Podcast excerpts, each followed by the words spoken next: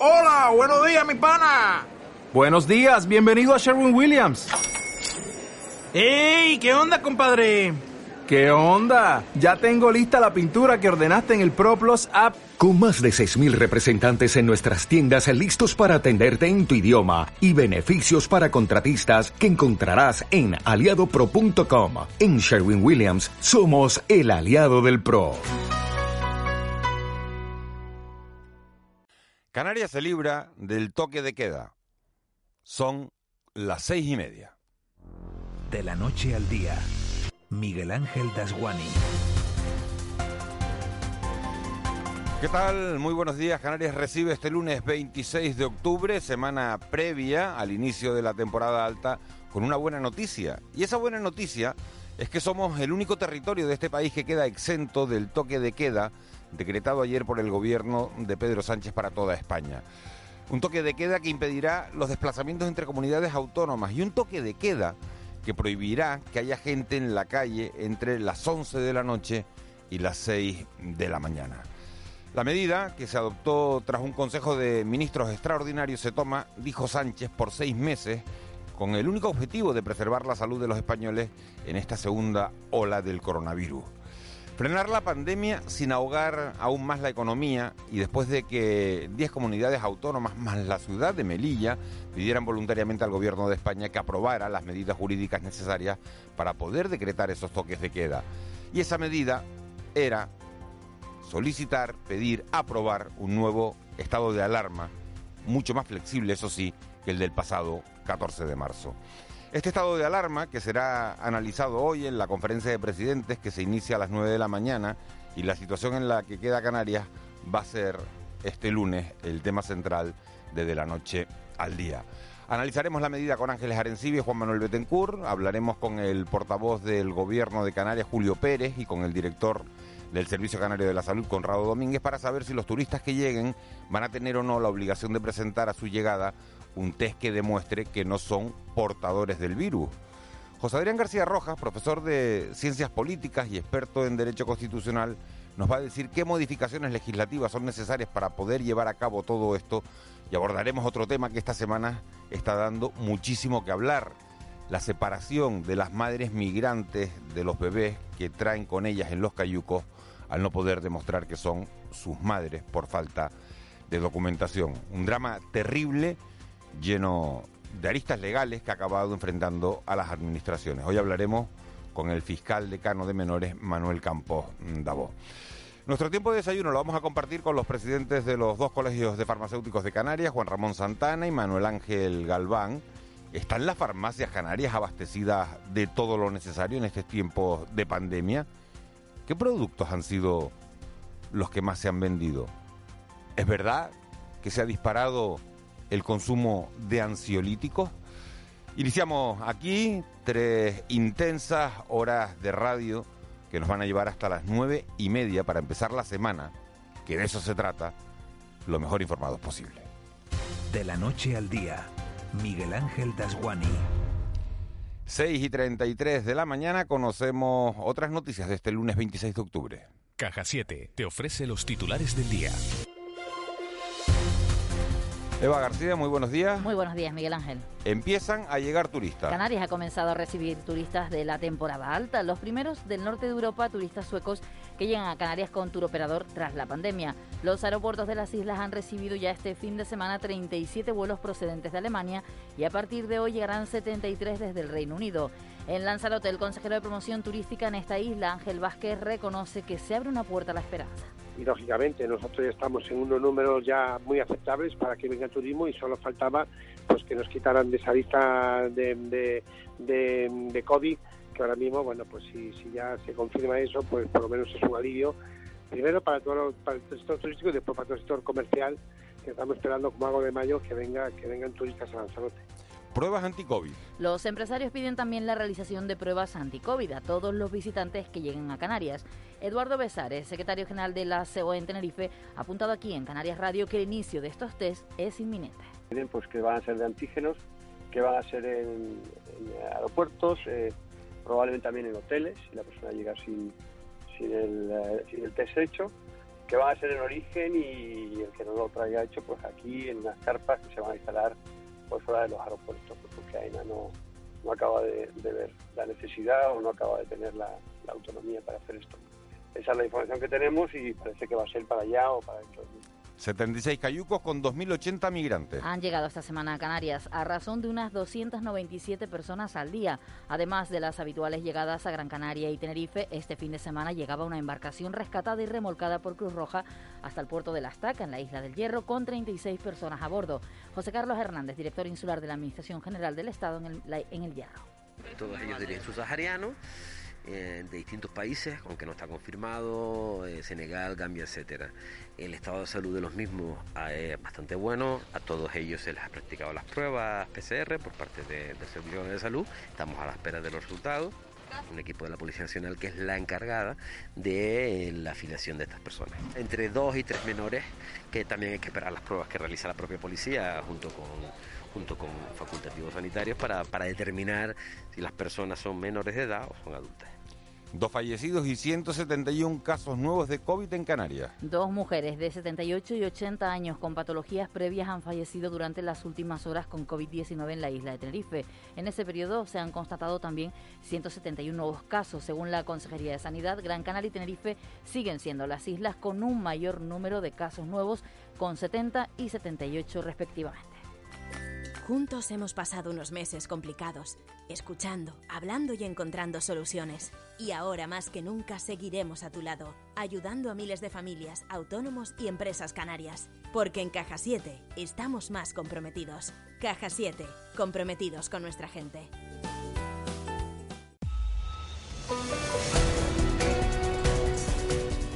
36 de la mañana de este lunes 26 de octubre, el Tenerife arrancó un empate jugando contra el líder y están pensando ya en la próxima jornada. Joaquín González, buenos días. Hola, buenos días. El Club Deportivo Tenerife empató a cero en la tarde de ayer en el Heliodoro Rodríguez López ante el líder de la categoría, el español. Los blanquiazules realizaron un partido muy sólido en defensa, pero apenas pudieron inquietar la meta rival. El técnico del Tenerife, Fran Fernández, valora de manera positiva el punto teniendo en cuenta el nivel del rival.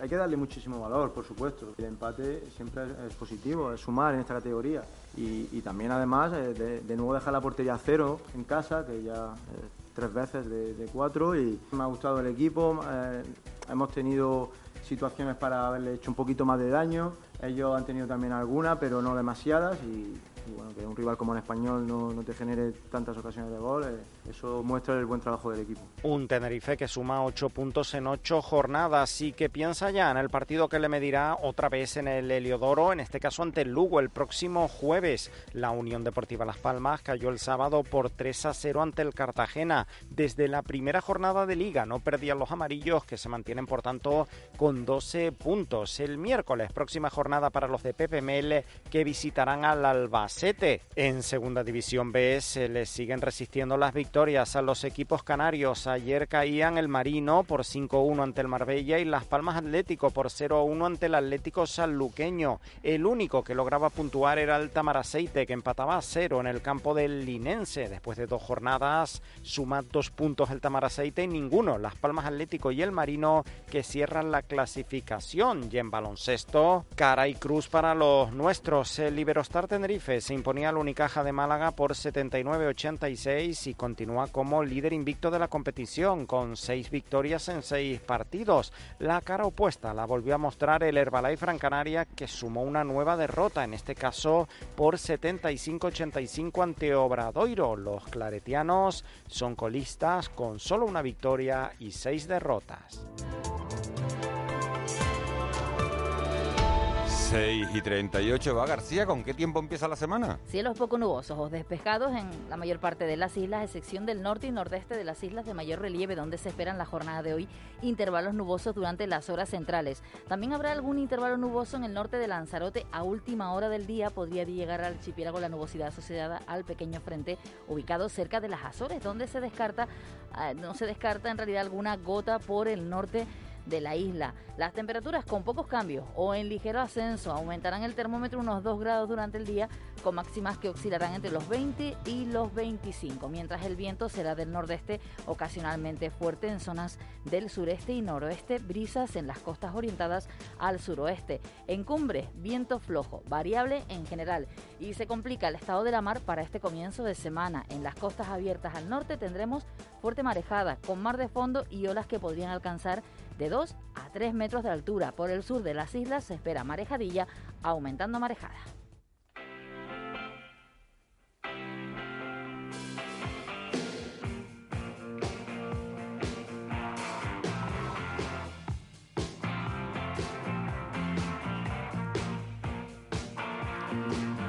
Siete menos 20 de la mañana recibimos a ritmo Marlene Meneses, muy buenos días. Buenos días.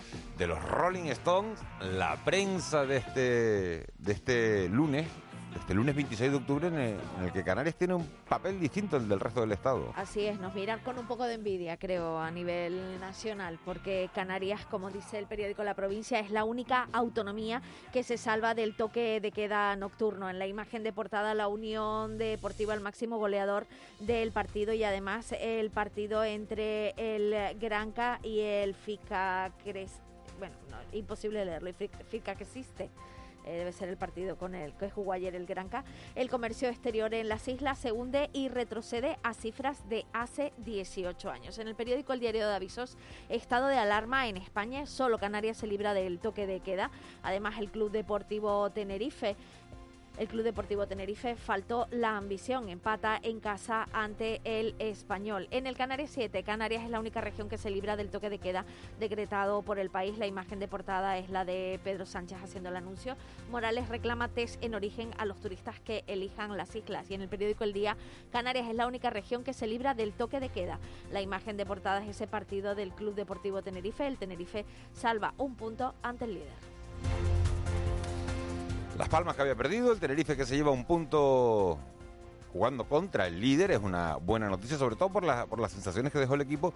Y la gran noticia de los titulares es, después de ese Consejo de Ministros Extraordinario de Pedro Sánchez ayer, en el que se decretó el estado de alarma para, para todo el país, noticia que va a ser ampliada hoy en ese Consejo, en esa conferencia de presidentes que va a tener lugar a las 9 de la mañana, bueno, pues Canarias queda libre de ese toque de queda. Enseguida vamos a oír, a las 7 de la mañana vamos a oír cómo decretaba Pedro Sánchez ese estado de alarma, cómo dejaba libres a Canarias y vamos a oír también las reacciones del gobierno de Canarias en boca de su presidente, de Ángel Víctor Torres, que como decimos, Marlene va a estar hoy en esa conferencia de presidentes que se inicia a las 9 de la mañana. Eso en la prensa canaria, en la prensa nacional, que, nos cuentan? Pues tenemos el periódico El Mundo. Sánchez pide seis meses de alarma sin control del Congreso. La imagen de portada, operación de alto riesgo para liberar a Leopoldo López, que abraza a su familia. El 76% de los españoles cree que no hay ningún plan contra el coronavirus. En el periódico El País, España en estado de alarma y con toque de queda. Eh, la imagen de portada pues es el cierre de algunos establecimientos, en este caso en Madrid. Eh, luego dice el gobierno ofrece a la Unión Europea ocho reformas a cambio de los fondos. Y en el periódico ABC, seis meses de estado de alarma, confinamientos, las autonomías podrán cerrar aparte y todo o todo su territorio. Pedro Sánchez, la duración no es inamovible. Si la situación mejora, decaerá. Bueno, pues eh, el tema es el mismo que viene en las portadas, en las portadas canarias, ese estado de alarma decretado por el por el gobierno de España. Bueno, para decretarlo necesitaba una aprobación del Consejo de, Ministros y ahora bueno, pues no se pide de 15 días en 15 días, sino que ya se va a pedir un, estado de alarma durante seis meses. Es verdad, Marlene, que este estado de alarma no tiene nada que ver con el confinamiento, con el decretado el, pasado 14 de marzo, que sí nos obligaba a estar en casa a todo el mundo. Ahora se puede salir, excepto de las 11 de la noche hasta las 6 de la mañana. Así es, y hoy además se ahondará, como bien has comentado, en esa serie de medidas que se pueden tomar y además te, permite la salvedad por comunidades autónomas. Cada comunidad autónoma será libre también de aplicar otra serie eh, de medidas para evitar el aumento de contagios en sus comunidades.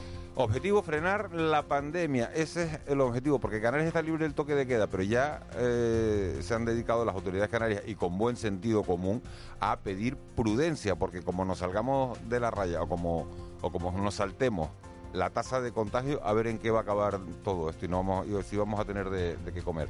¿Qué va a ser noticia hoy? Pues precisamente es esa reunión, como bien has comentado, de presidentes a partir de las 9 de la mañana por videoconferencia estará el presidente del Gobierno de Canarias, Ángel Víctor Torres, en la conferencia de presidentes de las comunidades autónomas convocada para discutir las medidas a adoptar ante la segunda ola de la pandemia del coronavirus. También la Comisión de Presupuestos y Hacienda del Parlamento de Canarias debate su dictamen sobre el proyecto de ley de medidas extraordinarias de carácter económico, financiero, fiscal y administrativo para afrontar la crisis provocada por la COVID-19 y el presidente del Consejo Escolar de Canarias, Ramón Ciego, y el vicepresidente Eusebio Dorta hacen público el informe sobre la realidad educativa de las islas, que refleja la situación actual, su evolución, tendencias y datos demográficos, socioeconómicos y educativos. Todo eso que se incluye en la agenda de este lunes 26 de octubre, un lunes que tiene también sus propias tendencias en las redes sociales. Pues feliz lunes es la primera tendencia que nos encontramos. Eh, también se habla de Pinochet. Chile aprueba el plebiscito histórico para cambiar la constitución de Pinochet. Además de eso, Ayuso pues le dedican bonitas palabras y tendencias a nivel nacional y también se habla del partido de los Seahawks eh, junto a los Cardinals la pasada madrugada. Eh, pues esto es un poco todo lo que se está viendo en este momento en las redes sociales a nivel nacional y también a nivel local. Tenemos un teléfono de WhatsApp. Así es, es el 638-917. 993, 638-917-993. Ahí nos pueden dejar cualquier información, cualquier noticia que estimen de interés hasta ahora de la mañana. Ya saben que si son audios, que sean por favor de, menos de, un minuto de, duración y podemos tener esa comunicación bilateral entre la radio y lo que está sucediendo en la calle, donde es absolutamente de noche todavía, a esta hora de, de la mañana. Además, yo sé que la pregunta que ibas a formular hoy, a ver, mejor la dejamos para cuando digamos el Día Mundial. Sí, porque Porque la gente va a tener mucho que escribir. ¿Sí? ¿Y no me, no me, puedes ir adelantando? Es un una persona amada por muchos y odiada por otros tantos. No sé por qué, pero le, cuelgan el samenito. no puedo Siempre es de esas personas a las que le cuelgan el samenito me sé cuál es el día mundial ah. y yo creo que tiene juego. Pero si te iba a preguntar, Miguel, hoy eh, amanece, como hoy será diferente, ¿no? Estamos perdidos. Hoy, hoy, hoy amanece antes, ¿no? Antes el Lanzarote. Que, sí, que todavía que, no habíamos cambiado la hora. Que en La Palma y en el Hierro. Pero ¿a qué hora, a qué hora amanece hoy? Ah, eso lo me a preguntar. Claro, claro. Como hoy amanece. Hoy, hoy, yo creo que mientras pues, estamos. Tú, aquí... A ver, a ver, a ver. A las dos, ¿no? Bueno, a las dos no, a todo el mundo. Es decir, si antes estaba amaneciendo a las ocho, aproximadamente a qué hora amanece hoy. Sí, pero los primeros días es raro, los primeros días todavía... Pues, pues será una hora antes, ¿no? Si, se han atrasado el reloj, pues será una hora antes, pues será a las 7, ¿no? Tampoco quiera a, a, Harvard, digo yo, para... ¿no? no. Lo veremos desde hacer el cálculo, pues bueno, a, la, a, las 7 y 3.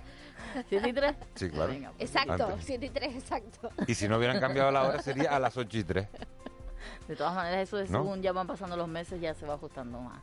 Sí, claro. Ayer, por ejemplo, donde tú estabas, ¿a qué hora se hizo de noche? donde yo, donde yo estaba donde yo estaba era de noche todo el rato porque yo los fines de semana los aprovecho para dormir a mí vamos nunca me ha alegrado tanto nunca. Del cambio de hora del cambio de hora y sin estar en la calle. Te lo dije. Y sin estar en la calle. Dice yo oí a alguno que decía pero total si no podemos salir qué más da que cambien la hora y no le, dará igual a usted no es lo mismo acostarse a las nueve y media viendo que todavía es de día que ya que está oscure oscurecido. Te puedo garantizar que no sabe lo que ha agradecido el cambio de hora como si le llegan a dar cinco para atrás. Vamos a ir a, Antonio Salazar con, con, su, con su gaveta económica. La gaveta económica. Antonio Salazar. Pues a Antonio Salazar, que está muy pendiente de esa llegada de turistas a Canarias, del descenso del desempleo en, en la planta hotelera, pero como dice Antonio, seguimos sin test. Buenos días. Buenos días, Miguel Ángel. Es difícil no interpretar como una buena noticia la apertura de nuestros paseos aéreos con los principales mercados emisores de turistas. Pero hay algo inquietante en todo esto, que debemos subrayarlo, incluso aunque los primeros vuelos vengan repletos de viajeros deseosos de disfrutar de nuestras sanitariamente limpias islas y que las compañías aéreas pongan rápidamente en funcionamiento nuevas aeronaves para satisfacer una incipiente demanda. No olvidemos, además, que los hoteles son muy intensivos en mano de obra y que cada uno que abra contribuirá a dar una rápida bajada al desempleo involuntario en las islas, teniendo en cuenta que en ERTE había casi 110.000 personas, muchas de las cuales proceden del sector. Nuestra planta hotelera abierta ha estado por debajo del 20% de ocupación y en algunas islas los establecimientos a disposición de sus clientes no alcanzaban el 20%. Así que, insistamos, es una buena noticia que conviene celebrar. Ahora bien, seguimos incomprensiblemente sin saber las razones para que no podamos hacer los test del COVID a quienes vienen a Canarias, idealmente uno antes de llegar y otro antes de retornar a sus países como mejor garantía y confianza. Pero sin ese test en los aeropuertos o hecho con certificado unas horas antes de viajar al estilo Madeira, las opciones no es que sean muchas, pero podría haberlas en el eh, caso que se establecieran en los hoteles con alternativas preparadas para una rápida reacción en caso de detección de la enfermedad. Y no, no parece que la oposición de los hoteleros al pago de esos test sea razón suficiente para no hacerlo. Los test son necesarios para recuperar nuestra actividad, pero también para preservar nuestra salud, sabiendo que volvemos a tener una incidencia menor y manejable, que la convivencia a ciegas con quienes nos visitan si están enfermos nos hará perder lo que estamos a punto de ganar. Lo que todos deberíamos saber es que no nos podemos permitir volver atrás, no lo resistiría una economía en proceso de desplome. Buena semana. Con C de Cultura. C Castro. 6.50 de la mañana, 7 menos 10. C. Castro nos habla hoy de más danza en Las Palmas de Gran Canaria y del Festival de Arte en Movimiento en Tenerife. C. Muy buenos días. Buenos días, Miguel Ángel. Comenzamos la semana con danza. El Festival de las Artes en Movimiento presenta Los Cuerpos Celestes, un espectáculo de la compañía de danza Marcos Vargas y Chloe Brul, que podrá verse esta tarde-noche en el auditorio de Tenerife Adán Martín y en la capital Gran Canaria el Festival Internacional de Danza Contemporánea de Canarias Más Danza cierra oficialmente su programa en el Teatro Pérez Galdós. Podrá disfrutarse de una selección de trabajos que se hicieron con un hueco en la final del concurso. Y este fin de semana hemos celebrado el Día de las Bibliotecas. Esos centros de cultura han sido lugares seguros y han redoblado esfuerzos para mantener la seguridad sanitaria. Además, afrontan el reto de convertirse en bibliotecas virtuales para la biblioteca el, formato digital incluso es una ayuda y para todos en general por el espacio que ocupan. Pero yo creo que hay que todavía, sobre todo la, literatura para el ocio, sigue demandando el papel porque quedamos mucho, ¿sabes? Que somos de esa cultura y que la seguimos transmitiendo. Cuando fuimos los mejores, los bares no se cerraban cada noche. Y un apunte más, el cantante Loquillo y el productor canadiense John Aquaviva se han unido a los ponentes que participarán en el Congreso Musical Vime Pro, que arranca hoy y que debido a la pandemia combina charlas presenciales en el Palacio Escolduna de Bilbao y también online. Loquillo se convirtió en uno de los primeros artistas en volver a tocar en directo tras el confinamiento.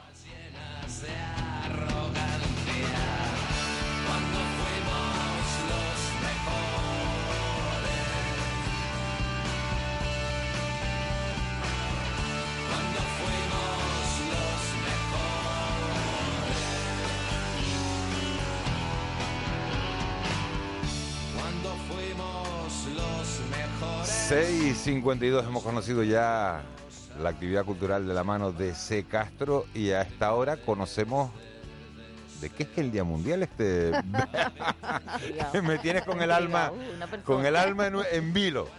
Amada por unos, odiada por otros, el 26 de octubre, atención a los que están conduciendo, cuidado, se celebra el Día del Miembro Familiar que más ha causado disputas y polémicas desde varias generaciones, siendo objeto de mitos, bromas y chistes infundados. Estamos hablando de la suegra.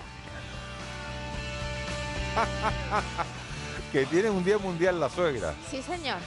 26 de octubre, grábenselo a fuego, el Día Mundial de la suegra. Pues mira, es un día para mandar un ramo de flores a... Hombre, y llamarla por teléfono, claro. Fíjense que Mira, viene... hay tres personas, cuatro personas en estos momentos tres en el estudio, que es lo máximo, cinco entre, entre los que estamos en el estudio. en eso. Y en Y el hay alguien que ha puesto la cara como diciendo, sí, hombre, le va a mandar el ramo de flores quien yo te diga. No voy a decir quién es. Bueno, pues suegra viene del latín vulgar socra y del latín clásico socrus. Significa madre del marido o esposa o madre política. A ver, eh, características que tiene que tener una buena suegra para hacerse acreedora de ese ramo de flores. ¿Me preguntas a mí? ¿Qué me estás mirando? Sí, sí. No sé. Bueno, le te- pregunto a cualquiera, yo pero- que- pero- Yo que tengo la suerte, o no, de llevar mejor con las suegras que con las parejas que he tenido. Una vez que se han roto las relaciones. Tengo buen rollo con las suegras, con todas las que he tenido. Ujú. Y, pero porque se metían en la relación, no, porque no se metían en la al relación. porque yo creo que han sido como una madre más, siempre se han preocupado por uno, no en plan mal, sino de tenerte en cuenta bien. Características, Marlene, de una buena suegra, no meterse en la pareja, fundamental, o sí. Ustedes, yo no sé si han visto esos monitos que hay por ahí que tienen, se tapan los ojos, Sí. se tapan los oídos y se tapan la boca. Sí, pues ver, oír y callar. Yo creo que eso es lo ideal, tanto de las suegras como de las madres, porque uno habla de la, de la madre de la pareja, pero también hay veces que hay que mirar a casa, ¿no? Entonces yo creo que tanto la madre como la suegra ideal, no ver, oír y callar. Eh, si le pides consejo que te lo den, que estén ahí pendientes, pero que no, que no opinen y... ¿Qué opinen cuando le pides opinión? Sí, ¿No? Sí, tu madre puede opinar eh, a su hija y a su hijo, obviamente, pero la madre del otro que opine con la pareja. No, madre. que te venga a decir nada. Chiquito día conflictivo este, el día de la... Para el cambio de hora, empezar para, la el cam- semana. para el cambio de hora. Bueno, apúntenlo bien, ya lo saben. Día 26 de octubre, Día Mundial, Día Internacional de la Suegra. Si se llevan bien con la suya, mándenle un ramo de flores. Y si no se llevan bien, Invítenla a comer. mándenle también un ramo de flores porque por lo menos conseguiremos No, que las floristerías Porque si hagan... no se llevan bien y le mandas el ramo de flores, te dice, mira, tú ya me mandas estas flores, sabe que nos llevamos fatal y me mandas esto que es falsa, que no sé qué, no sé cuánto. Pero hombre, todo dependerá del mensaje que acompaña a las flores. Si Yo tú le tú pones, eres si tú le pones en la tarjeta por un nuevo empezar, qué malo. ¿no? Tú no escuchaste lo que dijo Molina, ¿no? No. Es que lo bueno, lo bueno sería que el, que el técnico subiera el micrófono. Es verdad. Pero mira, Molina, ¿qué dijiste? Nada, nada, nada, nada. Ahora todo el mundo va a saber que eras tú el que no quería mandar el ramo de flores. no, no, Perdona no, que no, lo diga. Molina, que estamos haciendo aquí una broma. Molina se Pero mira, los eh, eh, Miguel Ángel, que tú eres una persona súper cariñosa y súper bondadosa y estás con el rollo de vamos a unir, vamos a tal, vamos a... Pero tienes que pensar en eso, que a lo mejor si no hay buen feeling le mandas el ramo de flores y... Aunque sé, yo sé que tú seguro le mandarías un buen Bueno, a ramo lo de mejor, a lo flores mejor y puedes tal. mandar, a lo mejor puedes mandar un cactus, Por ejemplo, eso es dinero. apropiado. ¿no? Entonces es como tuvo el O una detalle, caja de tuno. tu- tuvo, tuvo, tuvo el... Bueno, pues vamos a hacer esa pregunta. ¿Qué le regalarían ustedes a su suegra? ¿No? Buena pregunta. 638-917-993. Tenemos que decir que es anónimo, ¿eh? Que ustedes pueden No, escribir sí, y nosotros sí, sí, obviamente no sabemos de quién está hablando. Pero díganlo de corazón, digan la verdad. Es decir, si le van a mandar un ramo de flores, díganlo, no hace falta. Y si van a mandarle una caja de zapatos, pues lo dicen también. Una caja de zapatos vacía, sobreentiende, ¿no? No le vas a regalar unos zapatos, sino. No hace falta la aclaración, ¿no? No, claro, 7 menos 3 minutos de la mañana, claro. Tampoco iban a esperar que escribiera el Quijote ahora, ¿no? No, no, oye, pero también le puedes regalar unos Bueno, zapatitos, ¿no? Que se nos echa el tiempo encima, la efemérides, que ha pasado otros 26 de octubre. Tal día como hoy, en 1885, Luis Pasteur daba a conocer sus trabajos sobre la inmunización contra la rabia en la Academia de las Ciencias de París. En el año 1971 comenzaba la erupción volcánica del Teneguía, en La Palma. Para quienes ah, mantienen esas 25 bocas de volcán, comenzaron a abrirse el día 21 de ese mismo mes y que luego se desarrollaron a lo largo de esa semana. Bueno, fue algo que realmente llamó muchísimo la atención y el 29 de noviembre de ese mismo año concluyó la erupción. En 1978 se publica el primer número del diario catalán El Periódico. En 1990 fue la primera visita oficial de Mikhail Gorbachev a España, la primera visita de un presidente eh, soviético y en 2001 el presidente de Estados Unidos George W. Bush firma la nueva ley antiterrorista que permite intervenir las comunicaciones a través de Internet. Y tal día como hoy, cumpleaños, Blas Cantó. Una y otra vez tu cabeza vuelve a pensar en él. No le dejes irse, no. Oyes voces sin control. Voces que dicen que él lo superó y te tocó perder. ¿Sabes qué fue Eurovisión? No tenía ni la menor Sí, idea. sí, participó en Eurovisión. Y ya no puesto- es como antes, ¿eh? Pues esto es que Eurovisión lo veía antes todo el mundo. Yo me Sí, pero quedé no- me quedé en Betty mi ciego. No, me pasé, ¿no? Yo creo que ¿No Betty Sergio la habrás visto de chiquitito. Betty mi ciego. Eras eh, pequeñito, ¿no? Remedios Amaya. Maciel. Maciel. No, la última vez que vi Eurovisión creo que fue el de, el de Rosa, la de Operación Yo Triunfo. también. Esta también viene de la generación de los Después, para que gane, para, para que gane Eslovenia, fíjate. Imagínate. O para que gane, qué sé, Azerbaiyán.